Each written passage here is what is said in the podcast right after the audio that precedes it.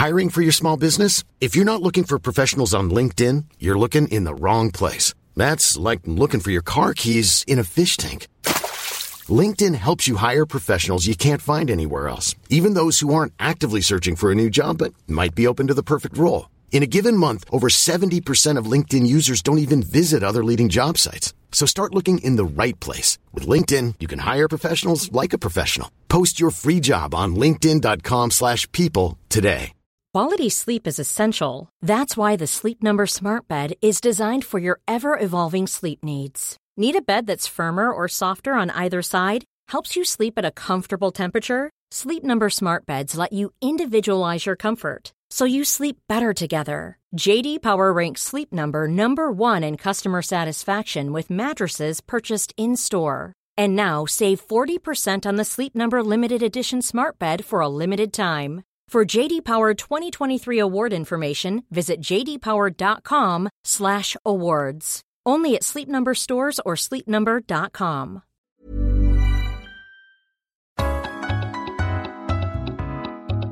You're listening to the FT Money Show from Investors Chronicle and FT Money.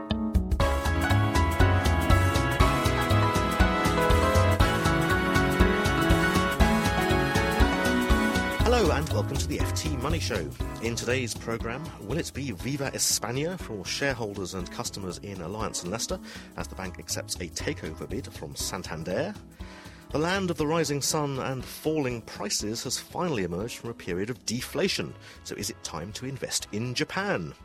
City worker with a short career? Join the club. Why a new wealth club is targeting younger professionals. And we have some good news and bad news on rising inflation. I'm Matthew Vincent from FT Money, and I'll be giving you the lowdown on all of these money matters in downloadable form with the help of my colleagues from FT Money, Steve Lodge. Hello. And Sharlene Goff. Hello. So let's start then with the money news. Earlier this week, the Spanish bank Santander agreed a £1.26 billion deal to buy Alliance and Leicester. The takeover bid has been priced at 299 pence a share, plus a dividend, which takes the total value up to 317 pence, but has pushed Alliance and Leicester shares up by about 45% to over 320 pence, as the market anticipated the possibility of a higher competing bid. But customers now face the prospect of being merged into Santander's existing UK bank, Abbey. So, who will be the winners and losers if the deal goes through? Um, Steve, uh, you and I are both old enough to remember the slogan, you get a smarter investor with Alliance and Leicester. But the, the question, I suppose, is is it a smart deal for shareholders? Well, Matthew, I'm no Hugh Laurie, who, of course, uh, starred in those ads. Um, but for Alliance and Leicester investors, this is effectively a rescue.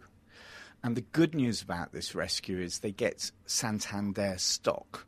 So they hopefully will participate in the recovery of the banking sector, the long hoped for recovery in the banking sector.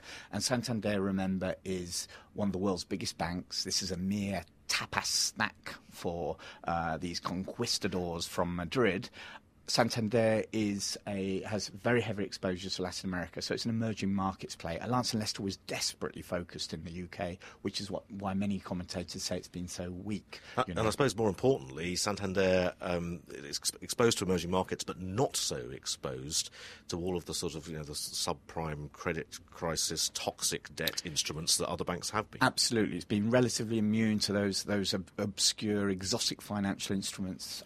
On the other hand, of course, it's a very big player in Spain, which of course has got its own property market problems and indeed economic problems. But it is more diversified. It is much more diversified. So from a an, a Santander perspective, and don't forget, um, Santander owns Abbey, as you rightly said. So Abbey shareholders, ex-Abbey shareholders, they're effectively picking up Alliance and Leicester for a song. So of course, if you're one of those awful carpetbaggering, windfall-seeking types like myself the degree to which Santander buys Alliance and Leicester on the cheap hopefully will be reflected in better performance in my Santander stock. So it's great for you as a as an Abbey shareholder, and presumably as an Alliance and Leicester shareholder, you're thinking, thank goodness the rescue has come I will accept the bid, 317 pence. Thank you very much. Indeed. And I think the, the key point is this is about the only deal on the table. As the week carried on, that those rooms have gone away, but who knows? The deal, though, due to complete in the autumn. But if you can get, you know, 320 pence, 323 pence, I think it was a little bit earlier this week, would you sell in the market just in case the deal runs into difficulty? Well, that's a possibility. If you don't, if if you're very bearish on banks, this is probably your best short-term opportunity to get some money out of a bank that otherwise could be in really dire straits if the Santander deal doesn't go through, and, and then you would be talking a rescue and possibly a rescue being forcibly bought out for cash. Sharlene, what about customers, though? If you're an Alliance and Leicester customer, you're going to find yourself effectively sort of you know merged in with Abbey customers. Could you possibly lose out? Yeah, I think you could, and that is a danger, particularly for Alliance and Leicester's customers. It's quite early still to predict what might happen. There's uh, Santander have made no commitments about what they might do, but the general feeling is that they might collapse the A&L brand into Abbey. So many of their deals in mortgages and savings, particularly, could disappear one loss for borrowers could be that Alliance and Leicester actually offered some very nice, flexible mortgage terms, which Abbey hasn't done so much. And are there any instances in terms of savings and current accounts where Alliance and Leicester's offering was better?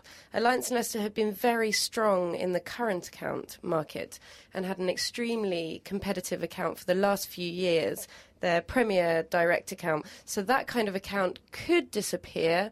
Or, on the other hand, Santander could take that kind of model and use it as its flagship account, in which case some better terms could come through for Abbey customers. So, no need for anyone with an Alliance Leicester mortgage or, or accounts to start worrying yet. No. But I suppose overall, this is going to reduce the number of products out there in the UK marketplace, which can't be good for consumers. No, especially at this time, and in, it, that could be a real problem if the already tight supply of mortgage finance that we're seeing at the moment hasn't improved by the time the takeover actually goes through.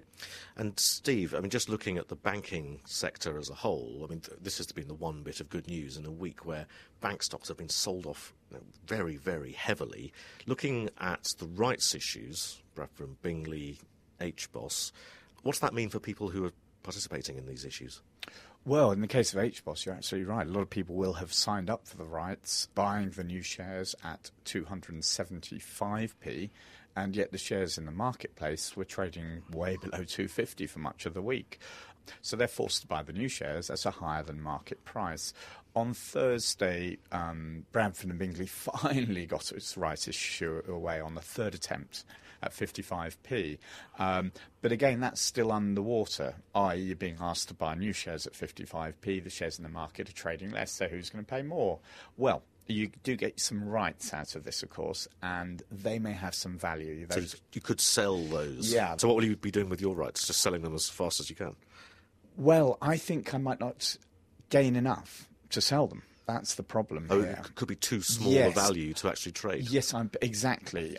Well, if you'd like to know more about the bid for Alliance and Leicester and how the deal could affect your mortgages or bank accounts and indeed more about shares in the banking sector as a whole, look out for the articles in FT Money in the weekend FT and online at ft.com forward slash money. You can also send in your questions for us to answer and your comments on anything in our podcast by emailing us at ask.ftyourmoney at ft.com. Still to come in the programme, a financial advice club for high earners. But is it worth the membership fees? And we have some more bad news, but also some good news on inflation proofing your savings. But first, investing in Japan. After 10 years of deflation, the Japanese economy finally seems to be moving into positive territory, with some optimistic fund managers suggesting the return of moderate inflation is a good sign. But will it stay moderate for long as imported inflation, in the form of food and energy price rises, hits the economy? Ellen Kelleher of FT Money got some answers from Stefan Bain, Director of Japanese Equities at F&C Investments, and she began by asking him if a post-deflation economy is now more favourable for investors. I think uh, the present situation for the Japanese market uh, is that it looks relatively attractive on, a global basis. Obviously, Japan has uh, escaped to, some degree much of the stress that the, global financial sector ha- has experienced. Um, and I also think that, the consumer in Japan uh, also has escaped many of the excesses uh, witnessed perhaps in the European and, US market. But uh, we, do feel that it's quite difficult uh, for Japan to perform on its, own steam. However, we will come out of this and there will be light at the end of the tunnel. And given the valuations that we're seeing in Japan now, I think there's a significant opportunity for Japan to perform. Stefan, can you just offer some more detail about what's happened to the Japanese economy in the last decade in terms of the period of deflation that it's experienced and the collapse of the banking sector? I, th- I think we, we, all know about the, the lost decade, and, and, primarily that was a, a real estate led boom and, and, bust. So, in many circumstances, I, I guess it may look quite similar to what we're seeing in the States. However, the, the, the response process was prolonged. Uh, so really, I think the, the, the lost decade is, is, definitely behind us in, in, Japan. Do you think that Japanese financial stocks offer better value now than uh, Western financials? I think they are much cleaner. Um, however, I, I, I, must point out that the domestic growth story for, for financial stocks, particularly banks, is not particularly attractive at present. Many of the growth drivers of, of earnings for banks are, are, are very weak uh, at the moment. Lending growth is not that strong. We're also seeing a, a, a problem with um, small and medium-sized companies getting into fi- financial difficulties. So it's very hard to be fundamentally excited about Japanese banks. However, when compared to the stresses faced by uh, global financials, they look relatively attractive. So, where are you investing now? Do you have any new ideas? At present, we have a, a mix of defensive stocks where we think there is still valuation appeal. Healthcare is one area where, where, we've got a reasonable weighting, and we've been investing not in, not in traditional pharmaceutical companies, but in smaller companies, mainly medical equipment. Uh, related companies uh, where we think domestic growth is, is reasonable, but they're also expanding overseas and they have highly competitive products. Another area of, of defensiveness would be our positions in railway companies. Again, demand is, is very stable they're benefiting from the higher oil price because airlines are struggling to compete. And again, valuations are reasonably attractive. But on the other side, we, we have positions in more cyclical plays, but those tend to be more stock specific calls. A tech company that we have a high weighting in uh, would be called Nidec. That company is the leading manufacturer of motors that go into hard disk drives. Um, and what Nidec has done in the past has been very successful buying in small companies that have no profits, using their own business model and turning profits around significantly. We've also recently bought a company uh, called Bridgestone, um, which is a, gl- leading global tyre producer. We do realise that, uh, that they will struggle with earnings this year, but we think that they still have a leading market position. Over the medium term, we think they have a good franchise, uh, and, and, eventually uh, margins will begin to improve. The company has fallen to below book value, um, still profitable, and we think that that's something that's very attractive if we want to take a longer term view.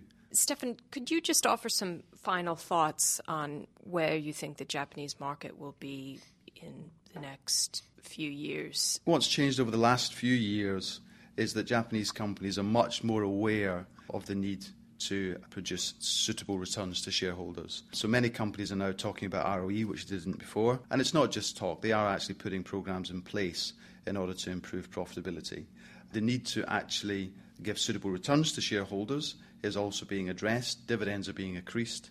So, overall, the proposition for Japan as a shareholder friendly country is getting better. However, it's a slow process and it does take time. And I think sometimes investors maybe get disappointed by the pace of change, but change is happening. And given that focus on profitability, given that we have many uh, leading world class companies in Japan, Many of those companies are now trading close to book value, and in many cases they have, they have lots of cash in the balance sheet.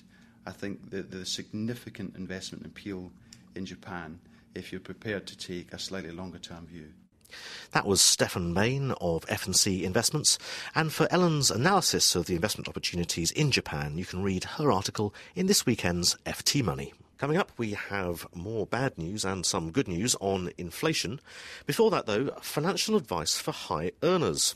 A new city wealth club has been set up by advice firm The Root Group, where a membership fee buys access to syndicated investment opportunities and specific planning for life goals if you're a high earner with a relatively short career. But is this a club worth joining or just a new way to charge for financial advice? Elaine Moore found out more about the club rules by speaking to Root Group Managing Director Mark Worrell. The Root City Wealth Club is a club that was established um, by clients or members' wishes um, over the period since 2004 um, when we first introduced membership. So the clients since then, as we've signed them up, over which we have now over 400 members, is um, for them to tell us what it is that they want in terms of their wealth management services in order that they can turn income into capital. And what is it that this group of people are telling you that they want? They want um, something that tells them about what is available and how it's available in short order so that they can understand what it is that the government or what it is that investment services are available to them that they wouldn't have time to research themselves. They're looking for us to carry out the due diligence on a range of investments, not just the traditional investments that you typically receive, but also, in addition to that, actually what interesting ideas would a group like these people who are actually earning on average three quarters of a million pounds per year. So they're working in a high risk environment and therefore have an appetite to turn income into capital early. Things like looking at either music or film investments, where you're looking at things like bridge finance that can give you between 5 and 6% returns per month. What we specialise in is to try and put a group of individuals across a range of investments in order to mitigate your risk. Um, but in addition to that, is also ensure that we have the right due diligence. How would you describe a typical member of the club? They would typically be fairly young in comparison with more traditional wealth managers. Um, typically, wealth managers tend to look after people who've already got capital. So you would look at people who have an income, say, or a capital base of over 10 million upwards. Our client base tends to be high earning, so they tend to be younger. So they'd be somewhere between the age of 30 and 45. That doesn't mean that they're any less rich, but what it does mean is that they are still earning and are looking at a, a sporting type career. So they're probably making, you know, they're looking at a 20 year career and trying to optimise that. A membership for the club costs £2,000 400 each year. What do the members get for their money? The £2,400 is, as you say, it's a membership fee, and that membership fee is built especially for us to be able to sit down and build a, um, a profile of those clients in terms of where they want to get to and in what time scale. That allows us to establish exactly what their risk profile would be because the client is then allowed to look at their own benchmark as they come back through t- over time when they come back for their reviews and allows us to be able to see how they're performing against their particular the goals that they had in mind at the beginning. That was Mark Worrell of the Root City Wealth Club. Um, now, Steve, uh, we're not high earners, but our careers, you know, could be quite short, I suppose. Um, but would you countenance paying £2,400 a year for financial planning? Well, I was hoping, Matthew, to talk to you about that not being a high earner point, you being my boss. yeah, perhaps that. later. But uh, 2,400 quid to see a financial advisor? I'd want to be paid £2,400 to endure the sales attentions of these people. I think more seriously, though, I mean, who would pay to join these clubs for what is presumably an unproven service. I think they're offering access to various obscure. That's right. Yeah, well, it's it's access to sort of bridging finance schemes for films and other sort of media Mm. companies. Access to different types of mortgage, but you, you could argue that if, you, if you've got a good private bank, Indeed. they would do that anyway. Indeed, and the, the whole financial services industry is built around paying huge amounts of money to find customers. So, why on earth customers would really want to join this scheme? I, I defeats me, and I don't have two thousand four hundred pounds anyway. Uh, So it sounds like you won't be joining then. But if you would like to learn more about uh, all of the benefits of uh, Wealth Club membership, you can read Elaine's article in FT Money with the Weekend FT. And finally today, it's good news, bad news on inflation. Steve, we all know what the bad news has been this week. The bad news: inflation up again. Indeed. four point six percent. uh, The the real inflation measure that everyone considers RPI. Of course, it was still higher, and not a lot of people know this. Back in spring two thousand and seven, RPI has been above four percent for near on two years now. I suppose uh, because the CPI figure is the one that's always quoted, people don't realise exactly hmm. how high inflation is. And, and uh, more importantly, how much your money has got to work to stay ahead of inflation and give you a real return. Well, exactly. Savings rate of 7% for a high rate taxpayer is worth 4.2 2% after tax. Below RPI, so you're, you're losing Below RPI, yeah. the spending power of that, of that yes, money. So, so in a tax saving account, it's virtually impossible to find a real return as a high rate taxpayer. You say virtually impossible, which suggests to me that you may have some good news. Well, there are some exceptions in the taxed arena, but in the ISA arena, of course, you're getting tax free returns. And this week saw the launch of another quirky inflation linked, RPI linked ISA from National Counties Building Society. This one gives you RPI plus 2.6% a year over three years. You're locked in for three years. Now, they say essentially if inflation were to stay at, if RPI were to stay at 4.6% constantly over the three year investment period, you would end up from that deal with 7% a year, which of course would be a good return. And even if inflation were to fall, you could be confident that your money would uh, be earning enough to keep ahead of it. Exactly. I mean, that's the guarantee. It's a, it's a, it's a guarantee of a um, of a, an above inflation return, no matter what. Some ISAs, even though they're tax free, are still uh, uh are paying below the RPI rate. So, if you want some certainty, certainly worth having a look at. And I think Steve, you've made it your deal of the week this mm-hmm. week in FT Money. Well, that's all we've got time for in this week's FT Money Show. Do remember that you can email your views and your questions to ask.ftyourmoney at ft.com. And we'll be back next week with another financial lowdown in downloadable form. And until then, it's goodbye from me and it's goodbye from Steve and Sharlene. Goodbye. Bye.